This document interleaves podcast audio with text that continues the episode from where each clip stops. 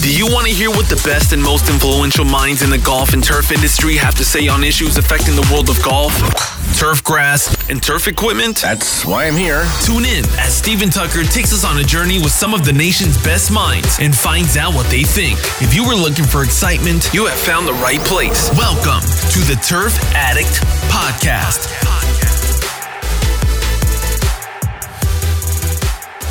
All right. Thanks, everyone, for being here. Uh, it's new territory for me, my first podcast. Uh, joined today by a good friend of mine, John Patterson. And uh, John's the equipment manager at the Atlanta, Atlanta Athletic Club. Uh, John and I go back quite a few years. Uh, let's see, back probably what, early 2000s, I'd say. Um, he's one of those guys that I call and bounce ideas off of or, or vent a frustration. Um, but he's also, I feel, one of the best techs in the country and, and someone that I really respect in our industry. So I can't think of a better way to start this off than to have John on uh, so, welcome, John. Glad to have you. Are you ready? I'm ready. Let it rip. All right. So, I think, you know, kind of one, obviously, one of the first questions that anyone would have is, you know, how'd you get started in the business and, uh, and, you know, why an equipment technician?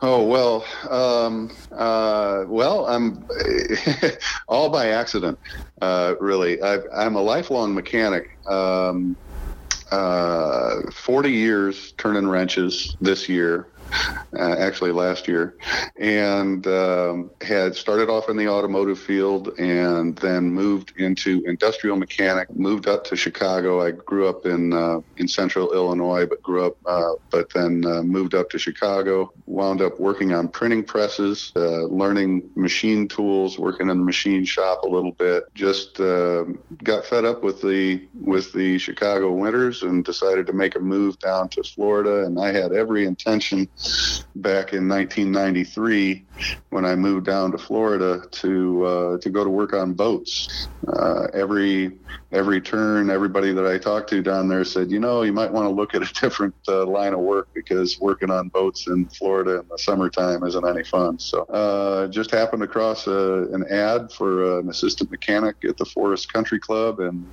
in South Fort Myers, Florida, on the west coast of Florida there, and went walking in thinking ah, this ought to be a piece of cake. I can work on my uh, my dad's lawnmower. There there can't be that much to uh, turf equipment. So kind of fell into this business. Um, the equipment manager there at the time retired soon after I started, and nobody else wanted the job, so I kind of fell into the equipment manager's position, and and the rest, as they say, is history. Uh, started working my way up through uh, different uh, different courses, moving around quite a few times on the on the west coast of Florida, then moved across to the east coast of Florida, and got into uh, got into big golf, working uh, the 90 hole resorts at uh, Doral, and then later at PGA National. You were a dealer as well, didn't you? Work as a I was a field tech? service. I was a field service technician for Kilpatrick Turf Equipment uh, out of Boynton Beach, Florida, um, working on the uh, the Jacobsen and Allied uh, brands. Two years, a little over two years, I was on a service van on the West Coast, uh, servicing uh, the territory from um, Port Charlotte south to uh, down through Naples and east as far as Lake Okeechobee. So I had quite a quite a territory that I was covering and made a lot of contacts there. Became really involved with the local uh, Testa Association. They're based out of Naples. Actually became secretary of that group for a couple of years.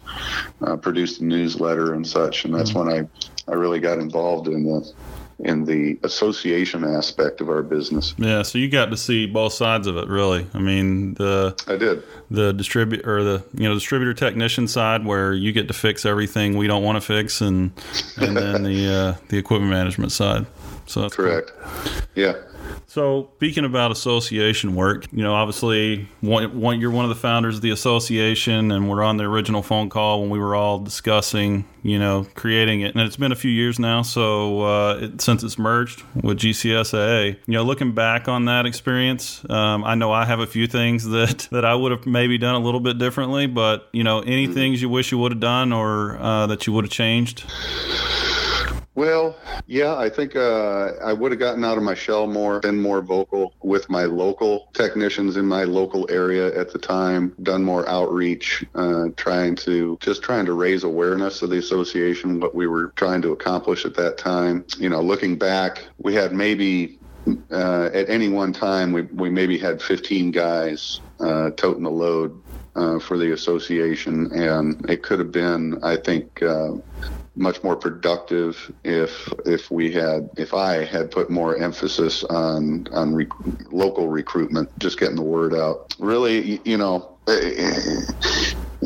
You can play all kinds of, of scenarios in your head as to you know uh, uh, how much more could we have accomplished if if only, if only, you know. Sure. And I think we we really did a good job with with the tools that we had available. None of us were were formally trained in in association management, and you know we had our you know I had the experience, uh, past experience from the Testa group on the west coast of Florida. You know when when I was on that phone call with you, I was at Doral in Miami, and uh, up to my neck in in rebuilding a shop there and and prepping for PGA Tour events and so on and so forth. But felt enough of a drive to that the the association was worthwhile and worth doing and and, and could bring uh, a positive influence into the into the industry, and uh, I think we did. I think we did a good job. You know, the it, I could, you know, I could spend a, a, the next half an hour, you know, positing about, you know, what if. Yeah, yeah. But uh, but you know, I don't think it does any good to, to beat ourselves up over any perceived shortcomings, and and uh, I think it's much more beneficial just to look at at uh, the positive impact that, that we were able to make in whatever you know whatever capacity that is. And yeah, I think it's know. crazy that uh, you know we started something from you know yeah I think I still have the recordings of those original phone calls right, and uh, you know you listen to some of the thoughts and you know what we were thinking then, and you know man, if we only would have known. right, what we were getting right. into and yeah. and you know I think overall if you look at the big picture of it I mean you look at where we were and the reach that we ended ended with you know it wasn't just in Florida it wasn't just in Georgia it wasn't just in you know uh, the Carolinas it was worldwide I mean we were we were going everywhere and uh, it just showed what the need was and we did it at the right time, which, you know, uh, a lot can be said for good timing. Technology That's being where, where, it was, the need for it, and then uh, the support. I think that was probably one of the biggest things because, you know, with, with the support that we got from, from, uh, the manufacturers. I think they, they obviously saw the need for it. Um, yeah, I, you know, looking back on us. it, it was it was um, it was remarkable. Nobody said no. Yeah. Um, people would say, well, you know, we, we might have to to think about a way we can do that. But nobody came right out and said, no, you guys are out of line. We, we think that you're off base. We don't think that this is, is needed in the industry. Everybody, uh, really to a man, said that, you know, the need is there. We applaud what you're doing and, and uh, we'll support you any way we can. So. Yeah, I think a lot of it's approach. I mean, I don't see that uh, building the association any differently, I don't think, than I see, you know, our jobs as equipment managers or running a business. You know, it's it's getting everybody's buy-in, everyone's input, and then trying to trying to mediate all of that or get all that rounded up and into a direction, and then stay in the course with the direction. You know, even even if it isn't always approved by everybody and everybody doesn't love it, it's it's continuing to move it forward uh, so that there's progress. And I think a lot of whether it be associations, businesses, whatever, get hung up because they're not they're not you know appeasing everyone and mm-hmm. don't go as fast, don't move as quickly. And I thought I thought overall we moved very fast for what we were trying to do and, and with the limited amount of time that we all had to dedicate. Um, right. So, uh, you know, I think, you know, the next question I would have in that regard is now that you're not doing that, you're not running an association and trying to run a full time job and then, you know, having a family to go home to and spend time with them as well. Do you miss it? And do you, uh, you know, does it feel different now? Well, sure. Um, you know, my my professional focus has has shifted. You know, since the since the merger with GCSAA, I, I have moved uh, yet again here to Atlanta Athletic Club, and uh, taken on quite a project here at AAC in modernizing the shop facilities and and uh, maintenance procedures and turning over the almost the entire equipment fleet in the past three years and uh, so I've you know I've just been up to my neck with the uh, with the job and uh, always looking forward. You know, we're we're working on the shop right now, changing over to LED lighting in the shop and, and things projects like that that I've got going. Plus, also I have a teenage boy at the house that I, you know, really love spending time with. Uh, we're big into scouting now, and just really enjoying uh, spending time with him. Supporting my wife and in and her efforts. Uh, she's got a, a, home business that she's working on, and I'm uh, supporting her with that. I've also spent time in the in the uh, well, last winter, up until last winter, uh, working with GCSAA and and uh, trying to develop the the uh, the testing uh, for the the certificate program. Just this winter, I'm I'm taking time for John and AAC and and uh, focusing more on on those endeavors. But certainly my head is it's still in the back of my mind even though my my primary focus is in other directions right now. Perhaps you know I'll, I'll, have i know that i'll have conversations at gis in san diego about you know okay where where do we go from here and how can i help as as my time permits uh, kind of thing. So. Sure and, and i think it's come, become more situational right? I mean i think the good sure. th- the good thing about it is that you know I'm starting to see a lot more guys get involved than we saw originally. Right, it was the same right. same 15 guys or 10 guys that were just mm-hmm. rotating mm-hmm. around, and and uh, that was kind of my thought. You know, I was being involved with GCSA and the merger in the beginning, and then kind of trying to you know focus not just on me, but on the on the on the club and some of the other businesses that I'm working on. Um, being able to do some of that stuff, but re- seeing and realizing that other guys are stepping up, we're getting new ideas and and and things mm-hmm. are evolving. And I think that's really what we were looking for with IGCEMA that we just never were able to get quite to. Um, right. And uh, so it's great to see that. But and I think that's a good validation of of uh, the, the uh, how positive the merger has been right. overall. It, sure, there's got to be some uh, a ramp up time uh, to where everything gets gets going within uh, GCSAA and the structures get uh, in place and, and so on, and the priorities are established and uh, things keep moving forward. But but now that that kind of the dust is settled, so to speak, and the the initial, I, I guess, uh, honeymoon period is over, and, and people are really getting down to work. Uh, priorities are established. I, I really feel positive about the future. Yeah, I agree. I think, you know, it, it's easy to look from the outside and uh, see, well, you know, I don't see a whole lot. Obviously, the certificate program's there, and I get an, uh, an e newsletter here and there, and, and uh, some most of the content isn't directly related to the technician, but I think, you know, you realize when you've been in that seat that there's a lot of things that go on behind the scenes that it takes time to to get to that to, well, not necessarily to get to, but to to make them happen. Sure. Um, a lot of logistics, a lot of planning, a lot of okay buy-in and and everybody agreeing, um, or at least trying to get everybody to agree, and and uh, so that takes time and effort to to get to. So I think overall they've done a great job. I think the shows more technicians there than I've seen in the past. Um, um, that's definitely. definitely. picked up, and and uh, just the overall involvement of technicians now I think has gone up, and, and I think if there was there was ever a win. Um, I think it was it was that because you know I think when we were looking we were thinking man there's just not a whole lot of leaders that are that are in the ranks for techs, and um, I think we're slowly starting to see some of them emerge and uh, and get out there and start taking a little bit of risk, getting uncomfortable, and and I think that's you know leaders they they live uncomfortable, and um, and I think uh, I think that's a good good sign. All right, so let's get away from association stuff and and uh, let's talk about your grinders. All right. So, I mean, I oh, obviously right. you get asked this question all the time, and I do too when I'm doing seminars or anything else. And you know, well, what what's the best grinder out there, and and why, and do you backlap, and all those types of things, right? I mean, those are the typical questions. So, I guess my question to you is is why SIP grinders? I know you have those. I have them. Full disclosure, I have them too. But but why did you pick them?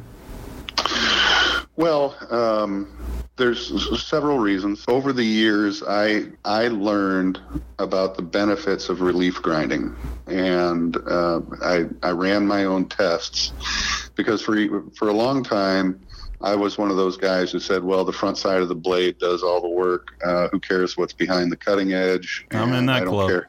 I don't hear how I don't care how, how thick the blade is behind that. So, but then I was able to to run tests side by side and look at the benefits of relief grinding in in terms of uh, looking at it from purely friction reduction and and um, and bed knife longevity, uh, cutting edge longevity. And I saw a, a definite measurable difference and uh, benefit in the relief grinding. And now I I cut my teeth on uh, Bernhard grinders um, back in '93 at the Forest Country Club. That's all I knew uh, for a long time. And then I learned uh, about Foley grinders actually at, at Tiburon Golf Club. I remember when I was working for Kilpatrick as a field service technician, I was able to spend uh, some time with a technician there who was a crackerjack uh, on the Foley and learning all that setup. And I said, hey, you know, I really like that I can relief grind. I really like this setup. So I was a Foley guy for a while and uh, ran Foley grinders. And then I had um, the occasion to uh, work with um, with Peerless Reel Grinder and Ideal Bed Knife Grinder at the um, uh, at the Ritz Carlton Golf Club in Jupiter. At first, really didn't understand all the benefits of what I was seeing uh, there. So got a hold of uh, Mark Pilger, owner of SIP, and he took the time to come over and teach me uh, about the grinders and the, the benefits and so on. And I was just um, taken as to why it took me so many years to find this out. Now it comes down to speed, repeatability. I can relief grind, and the the the reel grinder forces you to be better. It forces you to fix that cutting unit as far as paralleling as part of the, the, the grind setup. Uh, when I was at some of the larger clubs, the the uh, you know Doral and and PGA National, where you've got a lot of a lot of moving parts there. You've got a lot of people uh, putting their hands on the cutting units and you're trying to standardize procedures and setups and, and so on. Uh, you get the guys who would try to rush through and not parallel and, and things like that. Well, the the reel grinder, of course, on the on the five inch reels especially, is, is forcing you to be better and and really uh, parallel that cutting unit. It's the only reel grinder uh, on the market that you adjust the reel to be correct as part of the setup. You don't adjust the grinder to however messed up your reel is. Right. You you you you adjust your reel to be correct, and um, uh, you know at first when I when I looked at that I, I thought well you know this this has taken me more time to set up my grind. But when you look at the overall time, floor to floor, it's less right. because you're not having to take that cutting unit then over onto a surface plate and do all that setup. Now, I do still occasionally put a five inch reel on my surface plate um, just to double check things. And, um, and all of my seven inch reels, of course, the, the movable reel uh, cutting units, they always go across the the uh, the surface plate as part of the, the final setup anyway. And but that that's with any grinder, you're going to do that. But um, so speed. When I was at PGA National, we were running uh, 54 holes. Um, no, we were running actually 72 holes on one set of grinders. Mm. And uh, that thing stayed we, running. It did. it, it, did. It ran all day, every day. But we were able to do it with one set of grinders until uh, you know we had room in the in the capital budget that we could add add another set. But um, speed, accuracy, repeatability, um, and quality, overall quality. I'll, um, you know, I, I just, uh, it goes on and on. You get the, uh, you get the guys that say, "Oh well, you, you, know, I, I can't I can't grind any faster than on an express dual. You throw it up there, clamp it down, and grind it." And I say, "Well, that's you know that's fine, but what are you, what kind of results are you getting?" Right. Um, there's just there's more to it than just grinding the reel, and I think there, that's there the big picture of this. Right, right, and you know, going back to my background in. Um, when I was up in Chicago, I had a, uh, a great opportunity to, to work with some, some crackerjack machinists and learn uh, high precision machine work. Uh, our normal tolerances were plus zero, minus three tenths.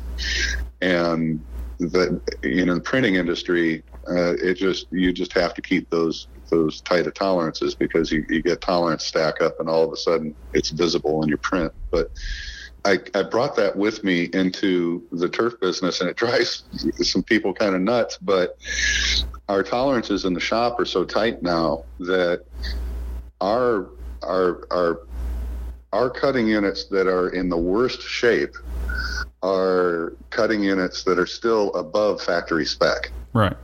And and you're never going to see um, an issue out on the golf course because of the cutting units when you're following the program correctly.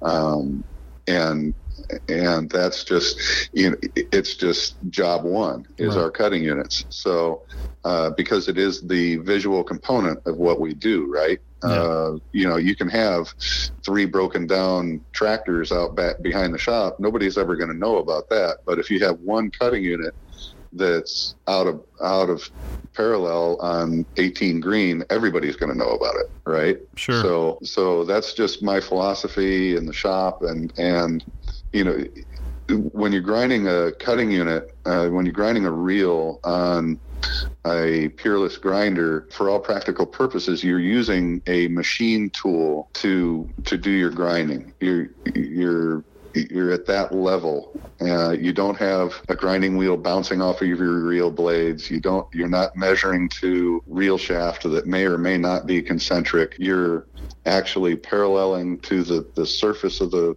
of the reel that is and that is what's doing your work and that's what you measure everything off of is that junction of the reel blade and the bed knife uh, that forms your cut line and that's where everything comes from and with that reel grinder you can you can do all that now with the bed knife grinder we've of course taken it up a notch there as well i think that's the reason the, i even went with those grinders was the bed yeah. the bed knife grinder sold me yeah. Uh, the reel grinder sold me first uh, when I was back there at uh, uh looking at that original ideal uh, 6000 that we had, or no, it was a 1000, I'm sorry, uh, at the Ritz Carlton. I told Mark, I said, you know, this is great um, having two grinding heads, but I'm losing any time benefit in the bed knife setup. So can you can you do something with indexing off of the pivot bolt on the on the bed bar? And uh, that's when that pin alignment system was born, right? Yeah, he uh, he he, and it, it, took him all of two weeks. He came back with uh, with that uh, that pin alignment system, and I was just over the moon. I was I, wow, this is great because you could set up your your your uh, pins and then just push the knife back against it and lock it down and grind it. And there wasn't any of this touching off that you do on any of the other uh, bed knife grinders. And I was I was really happy with it. Well, then Mark uh, was out at a he was out at the Toro test facility where they have one of one of his grinders, and uh, he, they have a set of his grinders at the Toro test facility. And one of the uh, engineers engineers, the cutting unit engineers, looked at that pin alignment system and said, "Well, that's great, but can you uh, do the alignment vertically as well as horizontally?" And that's when you know another couple of weeks later, he had come up with the V pallet system, and I, I use that system um, today. I mean, from that point on, I was just yeah, it's so fast. It is. It's just it's just night and day. Uh, you're grinding both surfaces uh, to the correct angles, and it's repeatable. Uh, as soon as that knife comes out of the mower and goes back into the grinder after being out on the golf course, there's no touching off or anything. You just set it in there, lock it down, and grind it. Yeah, so. and I think you know one of the biggest things that I try to tell guys, whether I'm consulting or teaching or whatever the case may be, or even my guys at the shop, is you know the the most important thing about what we do is those cutting units. I mean, you know, we can change the oil and we can have, you know, the machine looking great and all those things, but if it gets out on the golf course and it cuts like crap, we're judged by that. You know, we're exactly. not judged by all those other things. And you know, don't don't get me wrong, all those other things need to be done and have to be done, but are we putting all of the time we should be into the thing that keeps us our job? And I think that's the that's the thing I, I try to stress to those guys. And and yeah, cutting uh, units is job one. Yeah, it it, ha- it has to be. No doubt about it.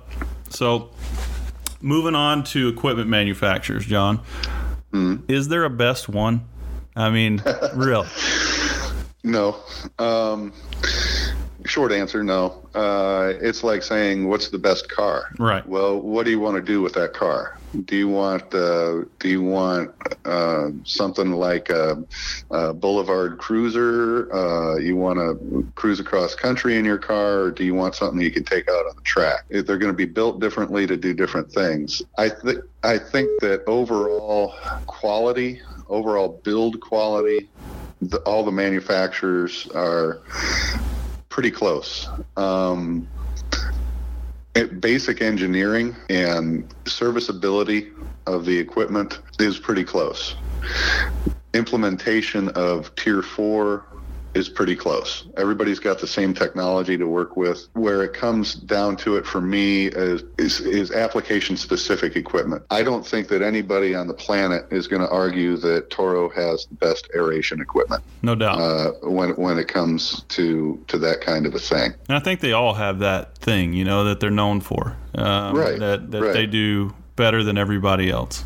Right. I do feel I, I feel for Jacobsen uh, right now. Um, I think that they're going through a, a really tough time. Uh, with reorganization coming down from the corporate level, uh, I don't know that they'll be able to recover from it. Frankly, uh, time will tell. I hope that they do, because competition and more competition in the industry is good for everybody. Sure. I, I really hope that they uh, get their their product development and their and their service side on track. I'd like to see them, you know, really uh, come out with some some new products and and uh, um, you know really really focus on the uh, service and support side as well. We'll see what happens there. Right now, in, in my area of the country, we have basically Toro and, and John Deere duking it out, and um, it, it, comes down to to service really uh, uh, for us both of my local uh, distributors have gone through tough times and are in a rebuilding time and have focused energy and uh, a fair amount of money on, on fixing uh, the service issues that they've that both have have had in the in the recent past. Um, so that's encouraging to see. I have a personal preference as far as um, cutting unit wise. Uh, I prefer Toro DPA cutting units personally, at, just from a standpoint of turnaround time in the shop and ease of setup when I was in the the larger golf courses, turnaround time was paramount. Being able to, to get cutting units floor to floor time as low as possible and still keep the quality up. And uh, from my experience, uh, nothing's faster to, to set up correctly than a Toro DPA unit. But the the John Deere QA5 cutting unit is more tunable from my from my standpoint than a than a Toro. I agree. Uh, the the metallurgy is different. The the John Deere reels and bed knives are are the softest I, I believe, uh, and tend to wear the quickest. Uh, so, running on abrasive uh, cultivars, the uh, they tend to wear uh, lose their edge more quickly than the uh, the Toro or the Baroness uh, cutting units. There's a word you probably haven't heard in a while: the Baroness cutting units. I'm looking at those uh, for my next uh, equipment turn. I'm impressed with the build quality and the metallurgy of those cutting units. But again, we you know we got to look at, at dealer support and, Sure. and so on with that. Well, I think you also you're taking you know you got you got to choose uh, the the be, you know the best of two evils so to speak because you've got tunability on one side right where we talked about the SIP grinder and getting cutting units accurate and all of those things and then on the other side of this you have time right so the time and setup the the uh, you know how quickly can I get them out over maybe the ability to fine tune them to the level at which you want to fine tune them to. Is that would you say that's about right? Yes, yeah, definitely. It's it's it's all a balance. And when it comes to when I said before that everybody's doing things about the same, uh, an oil change on a fairway mower only takes a certain amount of time, no matter what color that fairway mower is. Sure. So I'm not I'm not so concerned with th- with that aspect of it. It's um, being able to turn those cutting units around in the shop and and keeping my quality of cut, my aftercut appearance up, uh, those kind of things when it comes to mowing equipment. Utility vehicles, uh, it's really tough to beat that uh, that John Deere TX Gator uh, when it comes to what I call a, a mid-size uh, utility vehicle. Pro Gator's really tough to beat, although we're looking at the the new uh, Textron Cushman truckster uh, to replace those next turn. Uh, going to be testing those out this summer, and you know I, I look at everything. I, I'm not the kind of guy who just says, "Well, it's my fleet's going to be all red, or it's going to be all green, or it's going to be all orange, or all blue." Um, I think that does a disservice to my to my membership. I agree a Um, you know, I'm I'm here to be, you know, to to provide the the best bang for the buck that we can uh, for our membership. I, I consider myself a steward of our uh, our members' fleet. This is our members' fleet of equipment, and uh, they've invested a lot of capital into their fleet and their facilities, and and uh, I want to you know get the best bang for the buck that I can for that. If it makes more sense for us to spend a little bit more money up front, uh, knowing that we're going to have lower operational costs, lower labor costs to do that, I will, you know, put together the presentation for my boss and let him run with that. And if need be, I'll go stand in front of the board and, and explain it myself. But ultimately, it's it's the decision, the purchase decision is out of my hands. Uh, it's not my money. And you know, all I can do is educate our membership to, to the best of my ability, as as far as what the benefits are, in, in whichever way.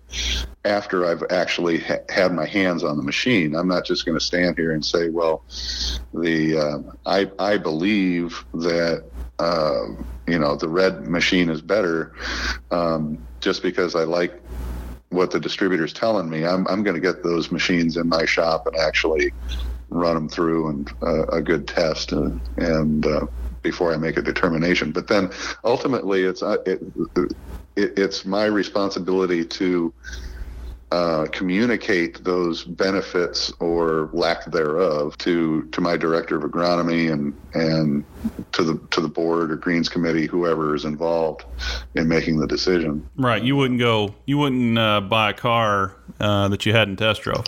Right. Exactly. you wouldn't just go pick one up. Um, and just because your buddy had one, you know, is that going to satisfy you to go spend forty grand on a new truck? Probably not. Right. exactly, Um, exactly. and, and that's one of the things, obviously, we see in this business. But the other is how incredibly personal things seem to be.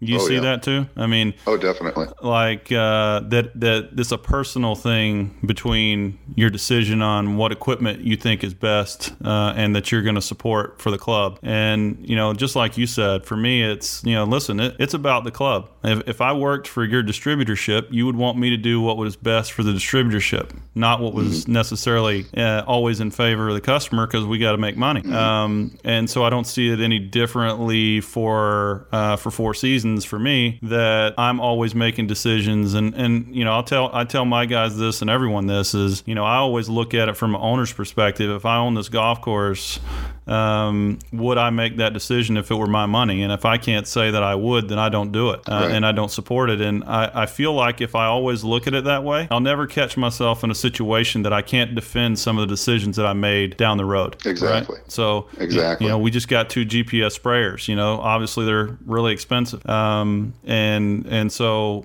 you know.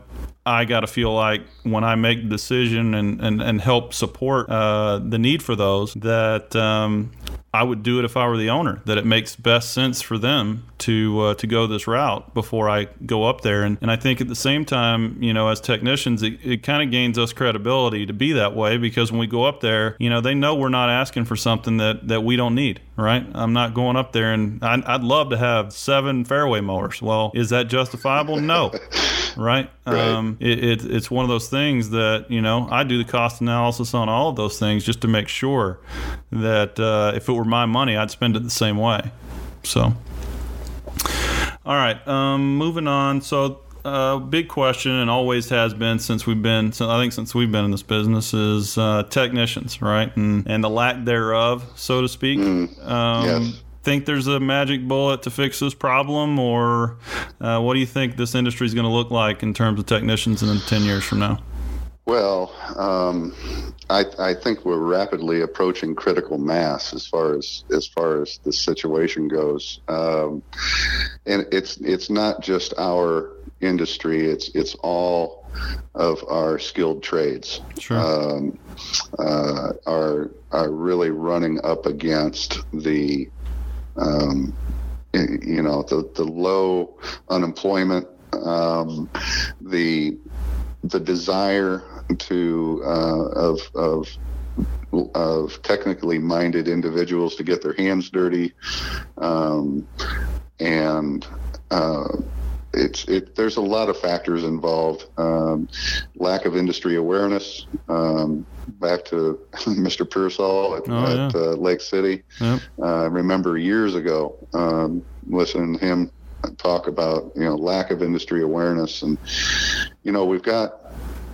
uh, right around 15,000 golf courses in the United States. About 45% of the world golf courses are are here in the states, and it's just remarkable that you know we're we're relatively I, I don't know. We're, we're a relatively small industry. When you look at 15,000 golf courses well how many Chevrolet dealerships are there in the in the country? You know Right. there's there's you know many many more. So we're we're fighting for technicians and we're we're really outgunned uh, when it comes to market size. Um, I believe we are outgunned when it comes to compensation packages, what we're offering uh, the technicians uh, coming into this industry. What about How appeal? Appeal. yeah, right. Um, what is the appeal? Well, occasionally you get to work 60 hour weeks. Yeah. Uh, And sand, right? We get plenty of that. Ex- Exactly. um, there are, you know, benefits for, you know, folks that can work at uh, at clubs that that uh, will let you get out on the course, and um, folks that you know en- enjoy.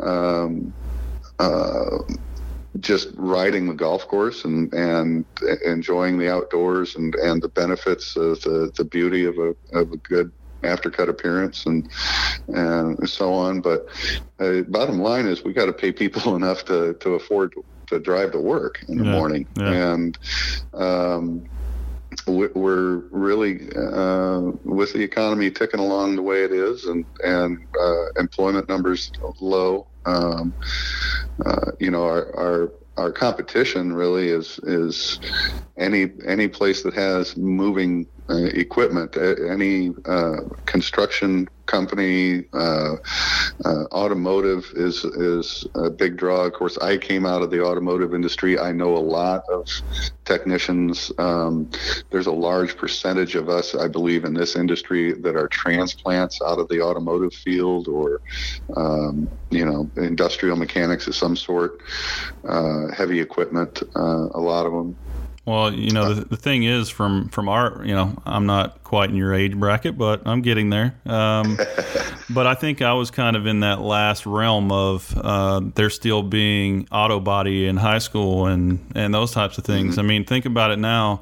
You know, you go work on your car, um, and we're different, but most people are taking them to the shop, right? So oh, kids yeah. don't get exposed to it like what we were. So sure. they don't know if they like that kind of trade or not because if you're not exposed to it, you know, again, going back to that saying, you, you don't know what you don't know, and and uh, I think the answer isn't uh, pulling guys off the crew that know how to change oil and put them in charge of two million dollars worth of equipment.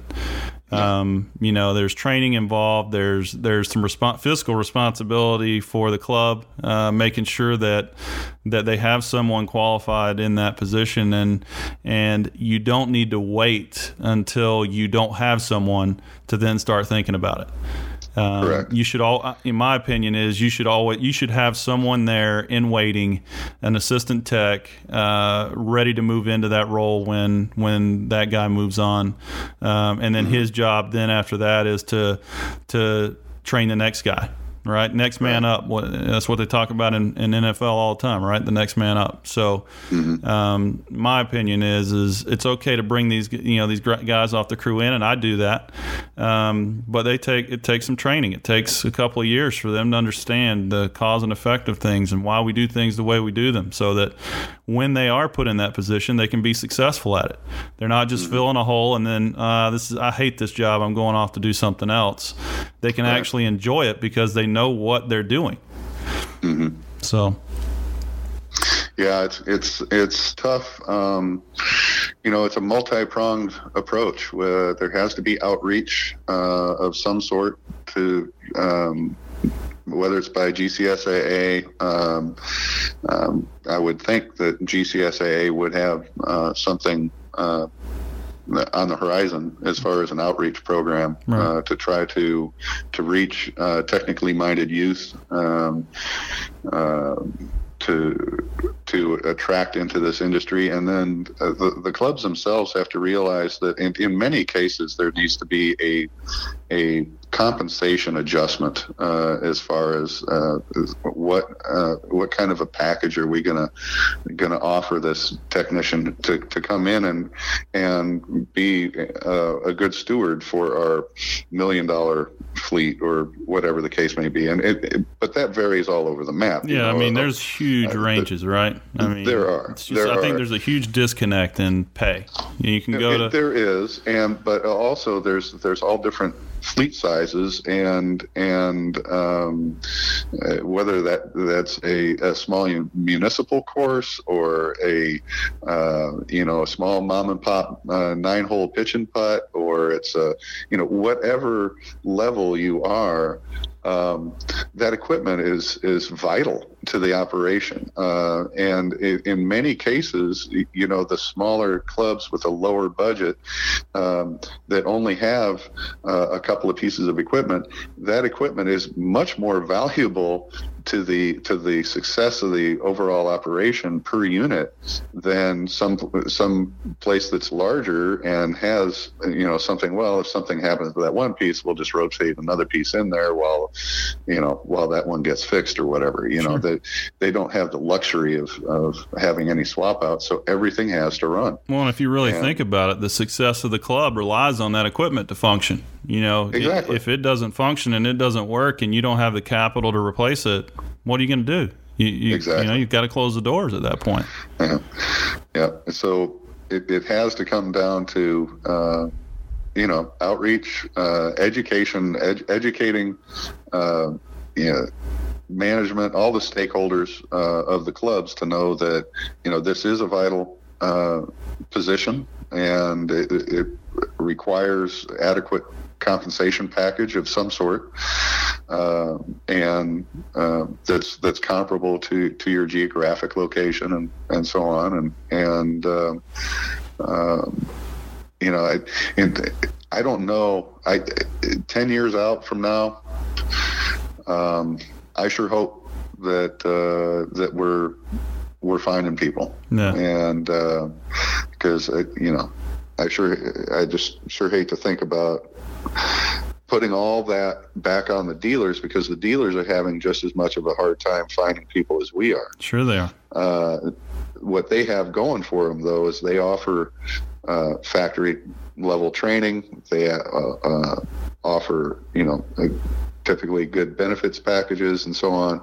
So that's where the the clubs need to step up and and offer that uh, training path. Uh, it has to be a career path. It can't be just just uh, plugging it in. Yeah, and, and I see more of that. Not a lot, but more of it. I mean, with the consulting side. I mean, I when I got into doing it, John, I I didn't know what to think, right? I mean, I didn't know how many people would want it done and, you know, what the opinion was going to be. I mean, I, I, I, know if I sit there and think about it right, and I've, if I knew, all right, there's a guy coming here and he's going to be uh, consulting in the shop, I'm thinking, well, what am I doing wrong? Right? And mm. and I think uh, the approach that I've taken with it is, listen, I'm you know I'm just a, an outlet, a, a way to kind of get more education um, to help you get the things that you need and help explain why you need them, um, so that uh, so that you know it can it can make your life better here or, or you can improve the quality of cut or you can learn things that you didn't know before. And and so you see I see more clubs starting to do it um, but it isn't big. I mean there isn't a lot of them and I, I, think maybe some are scared that you know they don't want their technician to get pissed off and leave because you know hey, we got a consultant coming in here. But if you look at it from the agronomy perspective too I mean those guys come in to help um, I mean, there's a, there's some out there that are you know coming in and looking ways to cut, and you know I've kind of taken a different approach to that. You know, if I come in, I'm doing I'm giving you the truth, whether you like it or you don't like it. It really doesn't matter. I, I'm there to show you how to run this business the right way, and you know if you can afford it, great, and if you can't, and there's opportunities to to do things cheaper, you know I'll tell you what they are. But mm-hmm. you, you you know you get more of a reality and less of a all right. I need you to come in here and, and cut twenty grand out of our R&M budget. How can you do that? You know, right. it isn't realistic and it isn't smart to do it to do business that way. So, right. um, let me ask you this question: If you could tell yourself, uh, you're 20, you know, 20 years ago, right? You could you could tell that tw- 20 years ago, John, hey, um, you know, you could do this different or or whatever. What would you tell yourself uh, 20 years earlier? What would you What would you look out for? Tell yourself to pay attention to. Wow, that's um, that's a good question. Um, I would I would say that I would tell myself that uh, it's okay if the people around you don't have the same level of intensity or drive that you do. Right. Because there's there's room for everybody, and not everybody has to be a leader. Um, there, uh, there's been times in my career where I got so frustrated because I couldn't bring the people around me up to my level of of commitment or intensity um, or motivation about um, whether it be you know working on a project in the shop, uh, turning around three sets of fairway cutting units, uh, or um, you know association work or whatever it is. There is a place for everybody. There, uh, every every operation that I've been in has benefited from that guy who just wants to show up and do his best work and go home and not have to worry about anything. Right. Yeah. um, I want, where's that job? I, I well, I, you know, there are you know clock punchers who are vital to the operation. There are you know the guy who goes out and rakes bunkers every day and does a great job and goes home and doesn't want to learn how to mow fairways or he doesn't want to um, learn how to work on the equipment, and that's okay. Uh, and, and, it took me a long time to be able to realize when when folks don't have that drive, they just don't have that level of engagement, and that's all right.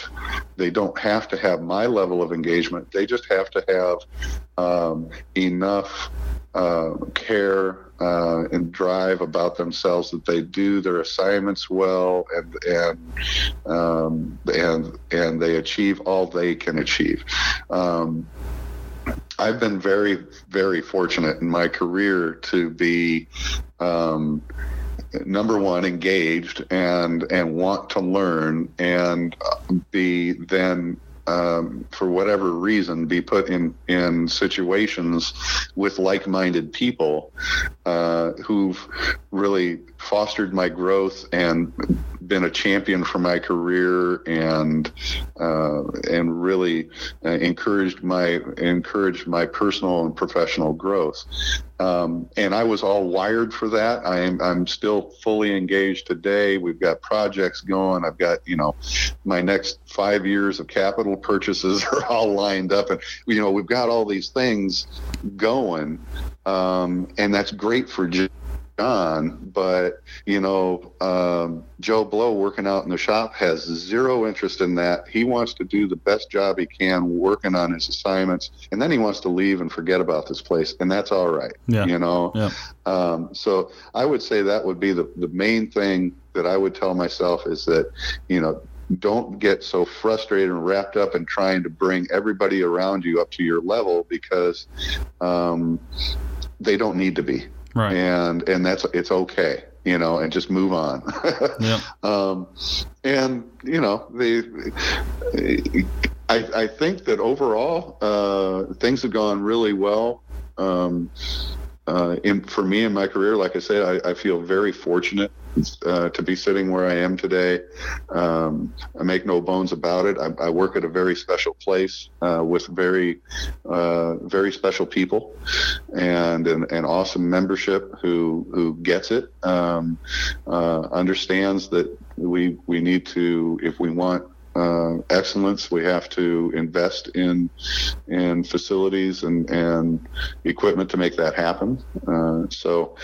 Um, I've I've worked with folks that didn't didn't care and just wanted me to get it running for another day, you know, Yep, yep. and and that's a tough place to be in. So, um, but th- I think that's it. Really, the, the the big one for me is is just uh, not to beat myself up so much in in trying to uh, get everybody um, at my level of, of commitment or, or engagement.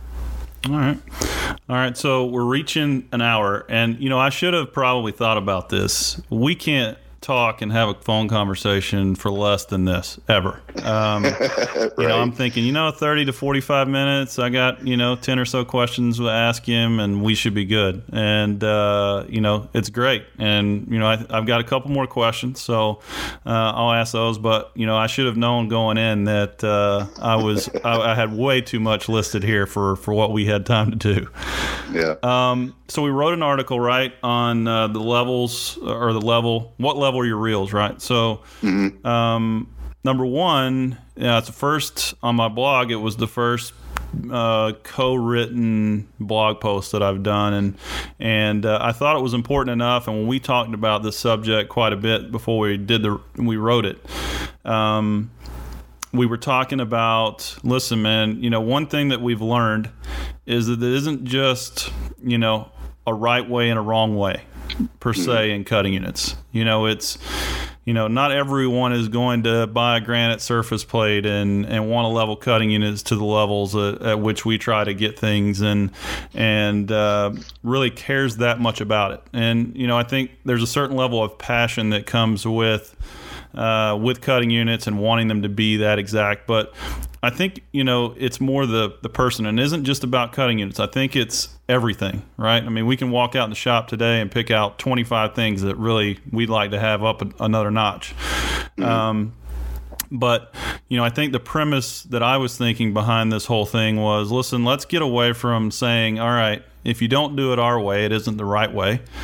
Um, and start looking at what are all the different ways of of setting up cutting units, and and really what level are those at, right? I mean, what what le- you know, and and I, and I think the main mindset for me behind it was. Um, I wanted to let people know that hey, you may be doing it this way, but hey, you can be better than what you are today, right? You Right. you you know, we get in these situations like, you know, a groundskeeper at a golf course, right? And and what's his step up?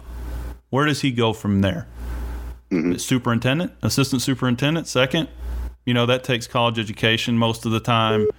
Um, there's a lot of there's a lot of things that uh, when I'm when I'm looking at those types of things, I try to start thinking more about. And and certainly since I've gotten older, it's not so cut and dry. Um, but I think you know, and and tell me what your thoughts are. But uh, the reality of this was we wanted to show people, hey, listen, there are other ways to get better at doing cutting units, and here's what that looks like, and and where do you fall in that list, right? Yeah, um, you know, back when I was a uh, mobile service tech, uh, we had a a uh, service contract with uh, with municipality, and and uh, I would go out there uh, to their ball fields, and they had uh, a few fairway units, uh, actually two fairway units that they were using to mow their ball fields with, and I'd go out there uh, once a week and lap their reels in for them and and adjust them up and and they they always told me, boy, they cut so much better than than uh, before you showed up, you know, and and uh, that made me feel really good that I was I was getting a better result for them. Uh, they felt better about it, and then. Um, you know, um, twice a year we'd take those cutting units and, and back to the shop and we'd grind them all up, put new bed knives on them and, and like that. And uh, boy, they would just rave about them then when we brought them back and they were all fresh ground. And, uh, you know, then we got the questions. Well, can't you keep the, the level of, of cut quality up more in between those grinds? And well, no, we can't because all we've got is this tool, this backlapping to get that that quality, and that's what you're going to get with Right. backlapping. It's going to be better. Uh, you're going to have a better aftercut appearance, but it's not that fresh ground quality. And the only way to do that is to increase your, your grinding frequency. Well, then, then the next time, you know, once I explained that to them in that way, say, you know, this is all the tools that I have to work with other than the, you know, the grinding. Um, then when they re-upped their contract, it was rewritten to have four grinds a year done that instead of just the two. Right. So it, it, they, it's education, learning, you know, what tool does what for you. Um, uh, yes, the the lapping was was improving their their um, output. Uh, of that mower, um, but then there's there's that next level, right? There's the the the uh, the fresh grind and the fresh knives and and all that. So, um, it's it's uh, no matter what level you are, where you are, fall in that in that range of, you know, it, it's educating uh, all the stakeholders as to okay, if you want better, it's going to take this. Uh, This this investment in these tools or equipment or time or more cutting units uh, in some cases. You know, if, if uh, people are tired of waiting on um, the, the cutting units to get done in the shop, uh, well, then maybe it's a, a multi-pronged approach where we've we've got better uh, better equipment uh, to maintain the, the cutting units and or more cutting units to swap out so that the, the mower is available sooner. Right. Um, and that's the situation we're, we're in now, where we have uh, swap out cutting units for our fairway mowers, uh, so our technicians can be uh, more productive, um, so on, uh, more efficient in the in the shop.